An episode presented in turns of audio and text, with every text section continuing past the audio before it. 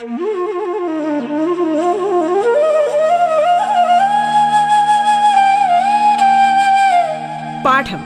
കേട്ടു പഠിക്കാൻ റേഡിയോ കേരളയിലൂടെ.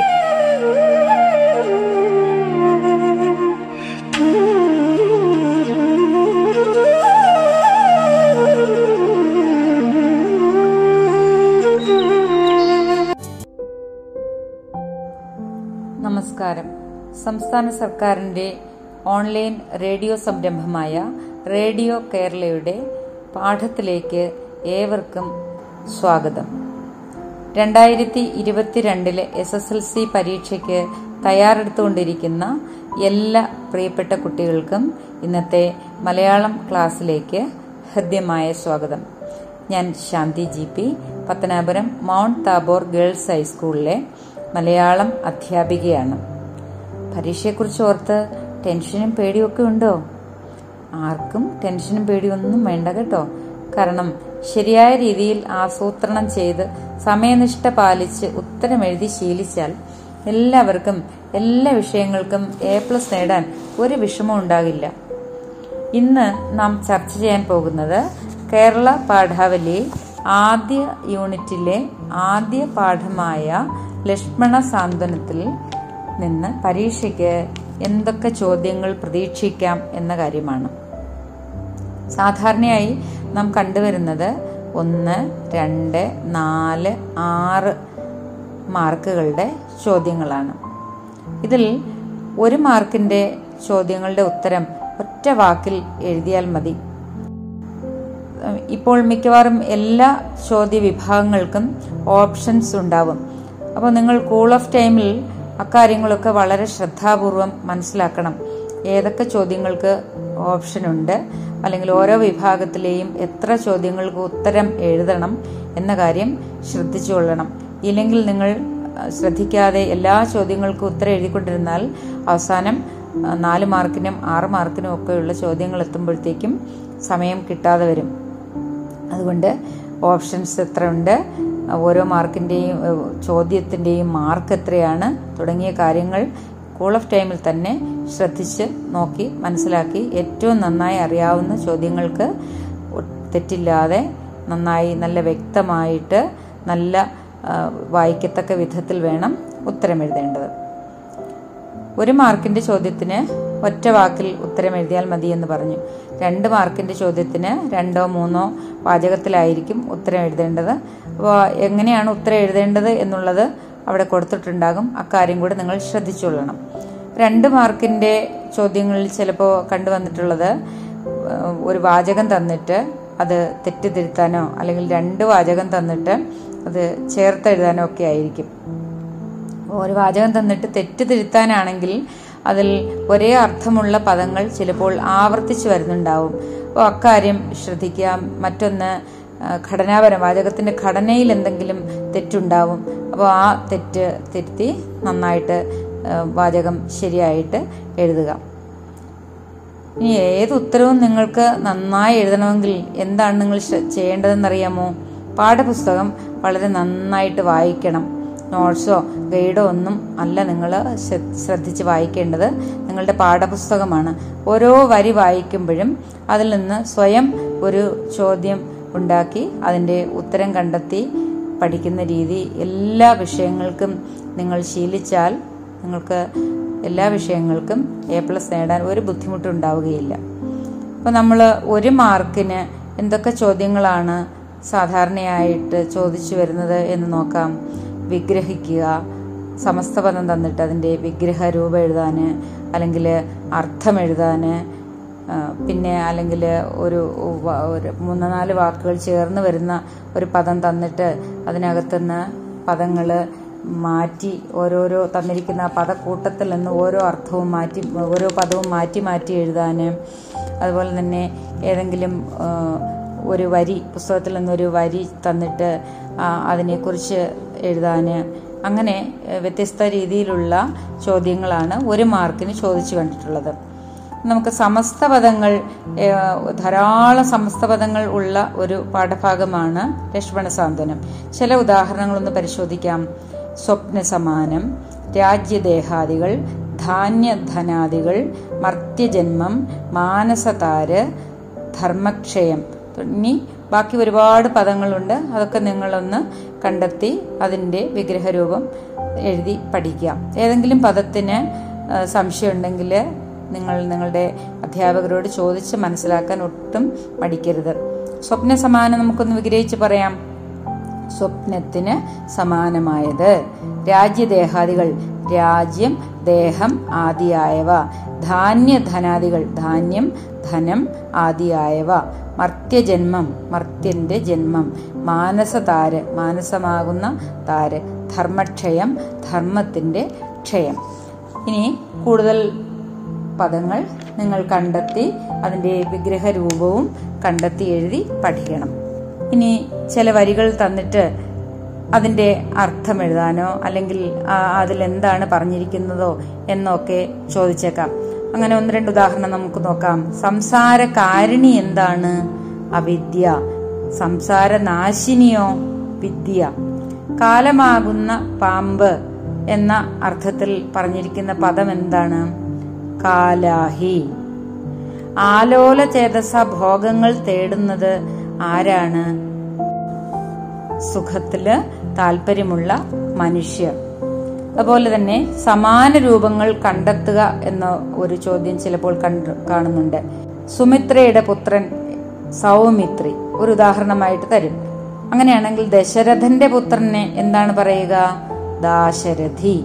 വീരസേനന്റെ പുത്രൻ എന്നായാലോ?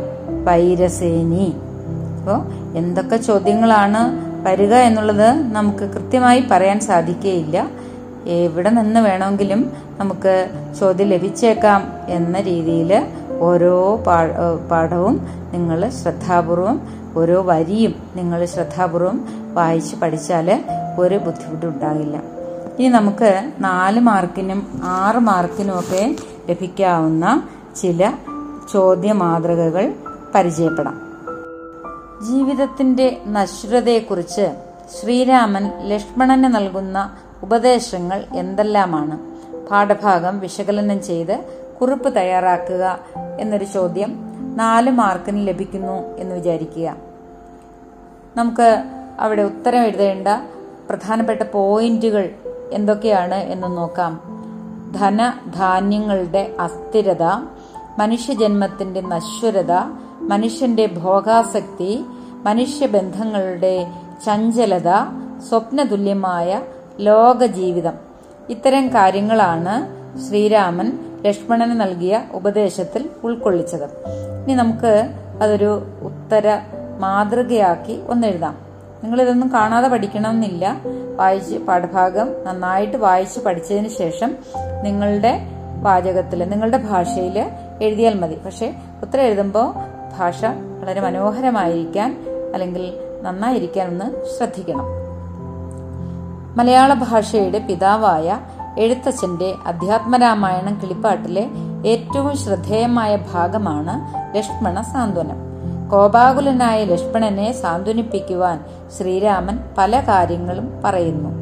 ധനധാന്യാദികൾ ഒന്നും എന്നും നിലനിൽക്കുന്നതല്ല എന്ന് രാമൻ പറയുന്നു.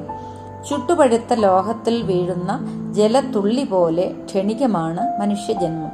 കാലത്തിന്റെ പിടിയിൽ അകപ്പെട്ടിരുന്നിട്ടും മരണചിന്തയില്ലാതെ മനുഷ്യൻ സുഖഭോഗങ്ങൾക്ക് പിന്നാലെ ഓടിക്കൊണ്ടിരിക്കുന്നു. അത് പാമ്പിന്റെ വായിൽ അകപ്പെട്ട തവള ഭക്ഷണം കാക്ഷിക്കുന്നതിന് തുല്യമാണ് എന്ന് രാമൻ പറയുന്നു.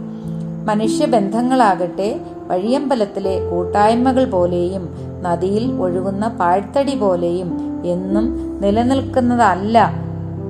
ഇത്തരത്തിൽ ലോകജീവിതം തികച്ചും സ്വപ്ന സമാനമാണ് ഇത്തരത്തിൽ തത്വചിന്താപരമായ സമീപനത്തിലൂടെയാണ് രാമൻ ലക്ഷ്മണന് ജീവിതത്തിന്റെ നശ്വരത ബോധ്യപ്പെടുത്തി കൊടുക്കുന്നത്. ഇത് ഒരു മാതൃക മാത്രമാണ്. നിങ്ങൾക്ക് കൂടുതൽ നന്നായിട്ട് കുറച്ചുകൂടെ പോയിന്റ്സ് ഒക്കെ ചേർത്ത് വേണമെങ്കിൽ എഴുതാവുന്നതാണ്. ഇനി ശ്രീരാമൻ ലക്ഷ്മണനെ സംബോധന ചെയ്യുന്ന ചില പദങ്ങളുണ്ട്. എന്തൊക്കെയാണ് വിളിച്ചത്?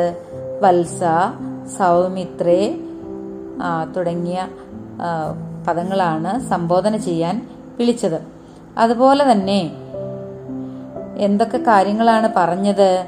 ലക്ഷ്മണന്റെ കഴിവും മനോഭാവവും തിരിച്ചറിയുന്നുണ്ടെന്നും യഥാർത്ഥ പ്രശ്നങ്ങൾ എന്തൊക്കെയാണ് എന്ന് ലക്ഷ്മണനെ മനസ്സിലാക്കി കൊടുക്കാൻ വളരെ അനുനയപൂർവമാണ് രാമൻ സംസാരിക്കുന്നത്. എന്തിനാണ് രാമൻ ഇപ്രകാരം ലക്ഷ്മണനെ ഉപദേശിക്കുന്നത്? കാര്യങ്ങൾ നേരെ അങ്ങ് പറഞ്ഞാൽ പോരായിരുന്നോ? ഇങ്ങനെ ലക്ഷ്മണനെ ആദ്യം ചേർത്ത് പിടിച്ച് ആശ്വസിപ്പിച്ചിട്ട് പറയുന്നത് എന്തിനാണ്? രാമാഭിഷേകം മുടങ്ങിയതറിഞ്ഞ് ക്രോധാകുലനായ കോപാകുലനായ ലക്ഷ്മണനെ രാമൻ ആശ്വസിപ്പിക്കുന്ന സന്ദർഭമാണ് ലക്ഷ്മണ സാന്ത്വനം എന്ന പാഠഭാഗം. വത്സ സൗമിത്രേ കുമാര എന്നിങ്ങനെ സംബോധന ചെയ്തുകൊണ്ടാണ് രാമൻ സംസാരിച്ചു തുടങ്ങുന്നത്. ഈ സംബോധനയിൽ തന്നെ വാത്സല്യവും കരുതലും കാണാം.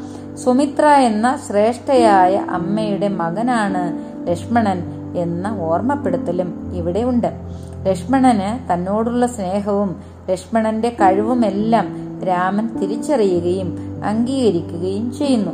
ലക്ഷ്മണന്റെ വാദഗതികളെ ഉൾക്കൊണ്ട് തന്നെ ഉദാഹരണങ്ങളിലൂടെ ജീവിതത്തിന്റെ നശ്വരത ബോധ്യപ്പെടുത്തുന്നു.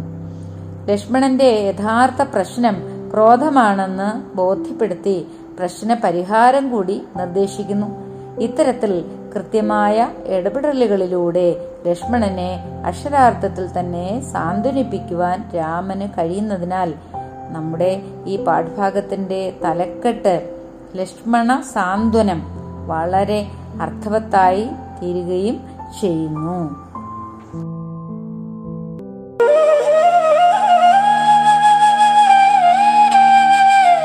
പാഠം കേട്ടു പഠിക്കാൻ റേഡിയോ കേരളയിലൂടെ. പാഠത്തിൽ ഇനി ഇടവേള.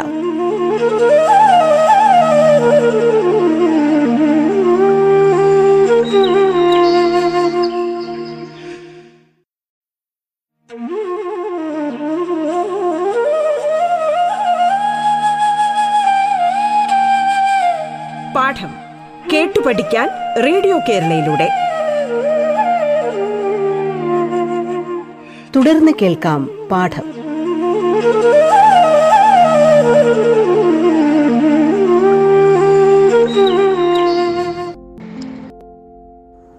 ഇനി നമുക്ക് ഈ പാഠഭാഗത്തെ ചില സാദൃശ്യ കൽപ്പനകൾ അവയുടെ ഔചിത്യം ഒന്ന് പരിശോധിക്കാം. സുഖ സൗകര്യങ്ങളെ കവി എന്തിനോടാണ് സാദൃശ്യപ്പെടുത്തുന്നത്? ഭോഗങ്ങളെല്ലാം ക്ഷണപ്രഭ ചഞ്ചലം. വന്നി സന്തപ്ത ലോഹസ്ഥ അമ്പുബിന്ദുന സന്നിഭം മർത്യജന്മം. എന്താണ് ഇവിടെ കവി പറഞ്ഞിരിക്കുന്നത്? സുഖഭോഗങ്ങളെ മിന്നൽ പിണറിനോട് സാദൃശ്യപ്പെടുത്തുന്നു. മനുഷ്യ ജന്മത്തെ ചുട്ടുപെടുത്ത ലോഹത്തിൽ വീഴുന്ന ജലത്തുള്ളിയോട് സാദൃശ്യപ്പെടുത്തുന്നു. മനുഷ്യ ബന്ധങ്ങൾ പെരുവഴി അമ്പലത്തിലെ കൂട്ടായ്മ പോലെയാണെന്നും നദിയിലൂടെ ഒഴുകുന്ന തടിക്കഷ്ണം പോലെയാണ് എന്നും കവി പറയുന്നുണ്ട്. ഈ സാദൃശ്യ കൽപ്പനയുടെ ഔചിത്യം ചോദിച്ചാൽ നമ്മൾ എങ്ങനെയാണ് ഉത്തരം എഴുതുക?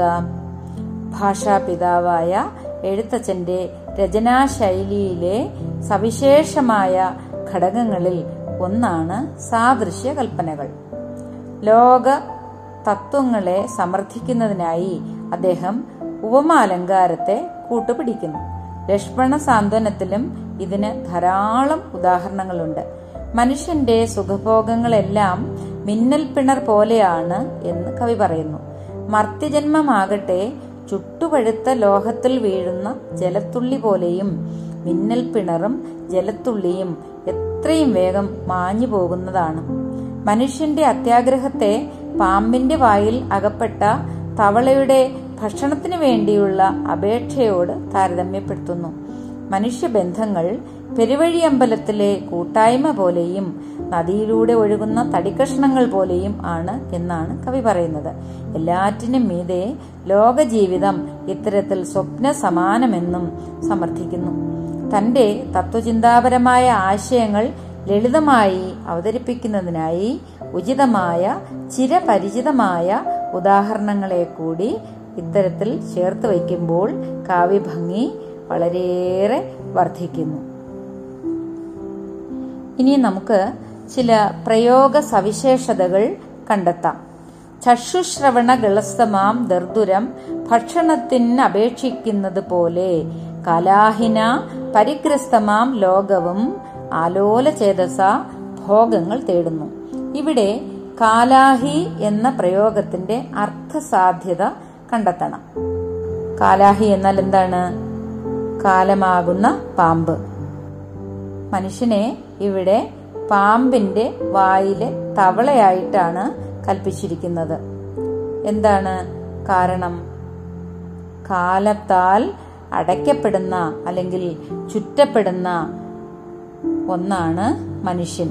ഇനി തവളയും മനുഷ്യനുമായുള്ള സാമ്യം കാലം പാമ്പ് ഇവയുടെ സാമ്യം കാലത്തിന്റെ സഞ്ചാരം ഒക്കെ ഇവിടെ സൂചിതമായിട്ടുണ്ട്. എങ്ങനെയാണ് നമുക്ക് ഇതിന്റെ ഉത്തരവെന്ന് എഴുതേണ്ടത് എന്ന് നോക്കാം.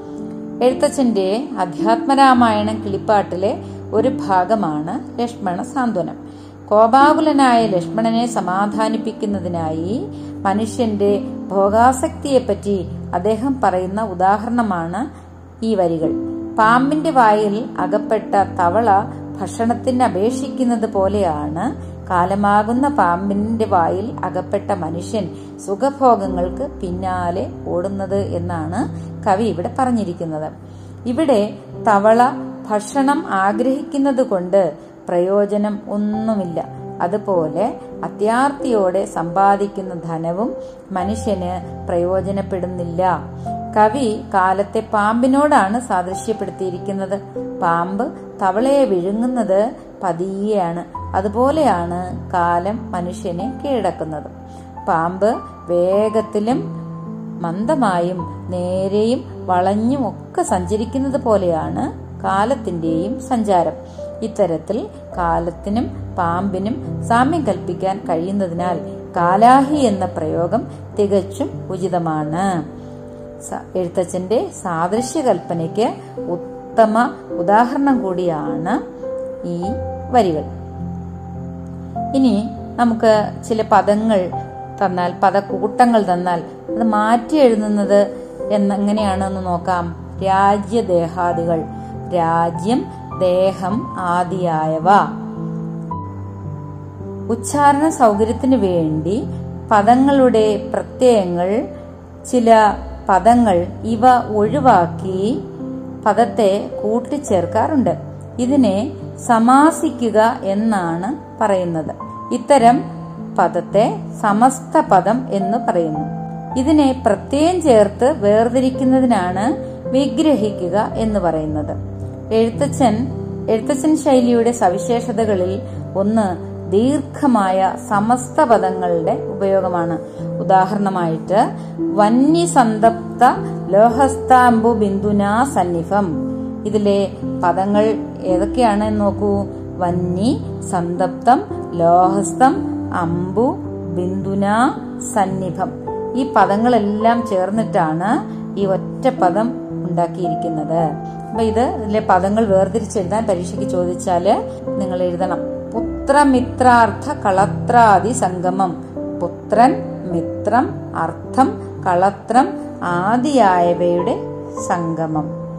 ബാക്കി നിങ്ങൾ പാഠഭാഗം വായി. അതുപോലെ തന്നെ ഒന്ന് രണ്ട് ഉദാഹരണങ്ങളിലൂടെ പറയാം.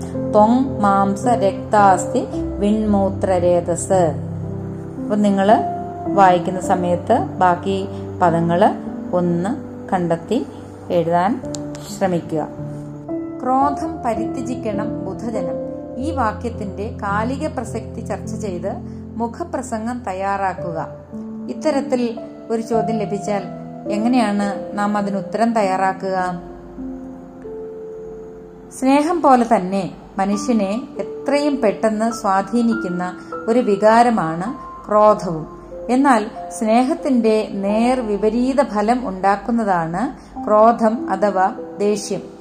വ്യക്തിയുടെ ജീവിതത്തെയും സമൂഹ ജീവിതത്തെയും അതെങ്ങനെ നശിപ്പിക്കുന്നു എന്നതിന് തെളിവുകൾ ഏറെ ഒന്നും അന്വേഷിക്കേണ്ടതില്ല.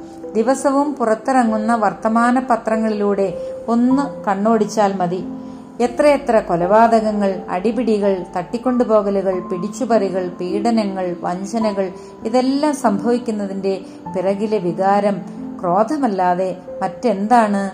വിവേകമില്ലാത്തവന്റെ ആയുധമാണ് ക്രോധം. അതുകൊണ്ടാണ് ക്രോധം പരിത്യജിക്കണം ബുധജനം എന്ന് എഴുത്തച്ഛൻ പണ്ടേ തന്നെ പറഞ്ഞത്. ആശയം കൊണ്ട് സാധ്യമാവാത്തത് ക്രോധം കൊണ്ട് സാക്ഷാത്കരിക്കാൻ ആളുകൾ ശ്രമിക്കും. അതിന്റെ ഫലമോ ദുരന്തങ്ങൾ? ക്ഷിപ്രകോപത്താൽ അഹങ്കരിക്കുന്ന ഒരു സമൂഹം ഇന്ന് വളർന്നു വരുന്നു. അത് ഒരു നിഷേധ സംസ്കാരത്തിന്റെ പ്രതീകമാണ്. സമൂഹത്തെ പ്രത്യേകിച്ച് യുവജനങ്ങളെ ഇന്ന് ഭരിച്ചുകൊണ്ടിരിക്കുന്നത് ഈ നിഷേധ സംസ്കാരമാണ് എന്ന് ഒരു പരിധി വരെ അവരുടെ പ്രവർത്തനങ്ങൾ കാണുമ്പോൾ നമുക്ക് പറയേണ്ടി വരും. രാഷ്ട്രീയത്തിലും ക്യാമ്പസ് പ്രണയങ്ങളിൽ പോലും മുന്നിട്ട് നിൽക്കുന്നത് ക്രോധജന്യമായ വിവേകശൂന്യത തന്നെയാണ്. എഴുത്തച്ഛൻ ഇത്തരം ഒരു ദുരവസ്ഥ കാലങ്ങൾക്ക് മുന്നേ കണ്ടു എന്നതാണ് സത്യം. ക്രോധം മനസ്സിൽ വേരുപിടിച്ചു കഴിഞ്ഞാൽ ഉണ്ടാകുന്ന അനർത്ഥത്തെപ്പറ്റി അദ്ദേഹം എണ്ണി എണ്ണി പറഞ്ഞിട്ടുണ്ട്.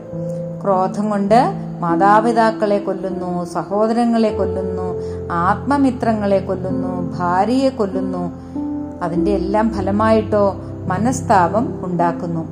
ആസക്തി പൂണ്ട മനസ്സുകളെ സംസാര ജീവിതത്തിൽ തന്നെ തളച്ചിടുന്നു.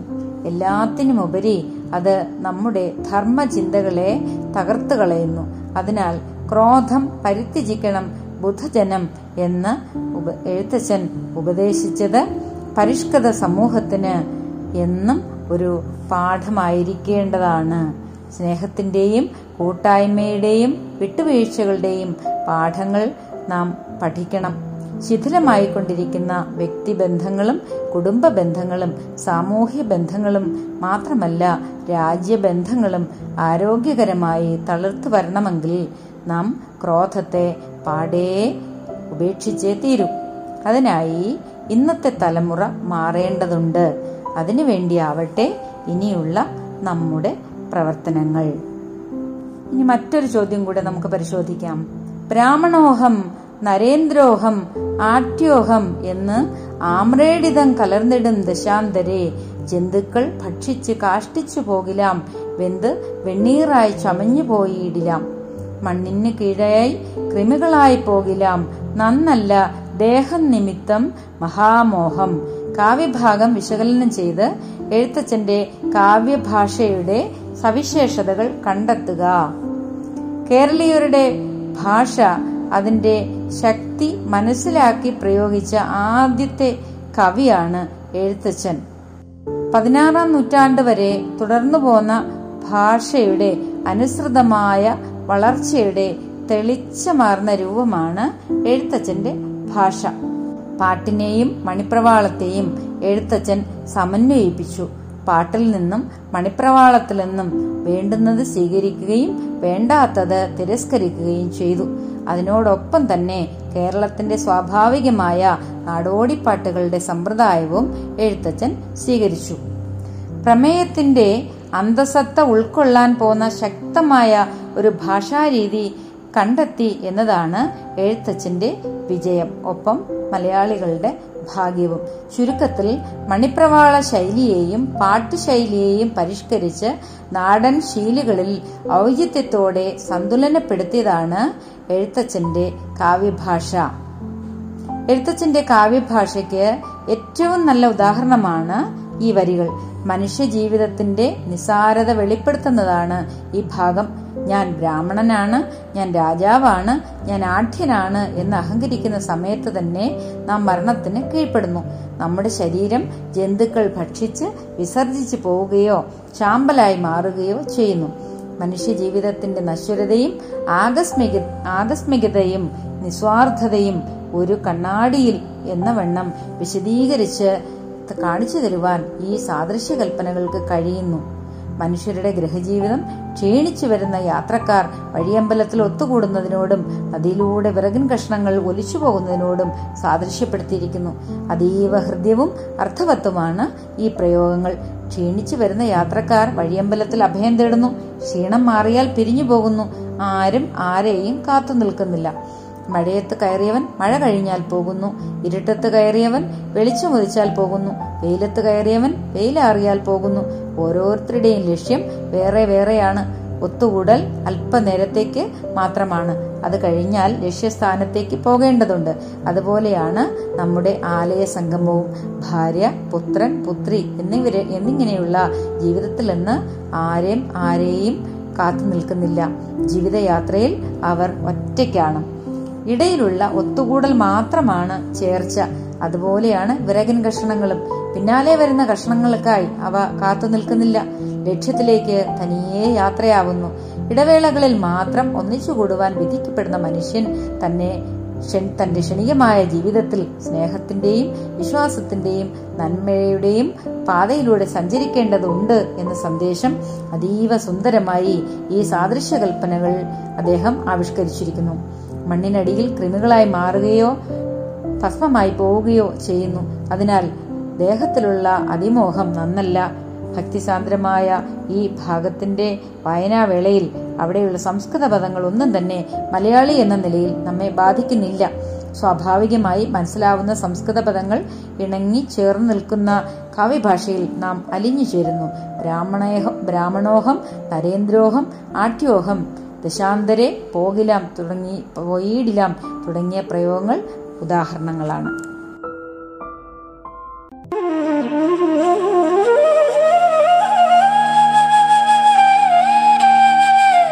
പാഠം കേട്ടു പഠിക്കാൻ റേഡിയോ കേരളയിലൂടെ. പാഠത്തിന്റെ ഇന്നത്തെ അധ്യായം പൂർണമാകുന്നു. ഇനി അടുത്ത ദിവസം കേൾക്കാം. നമസ്കാരം.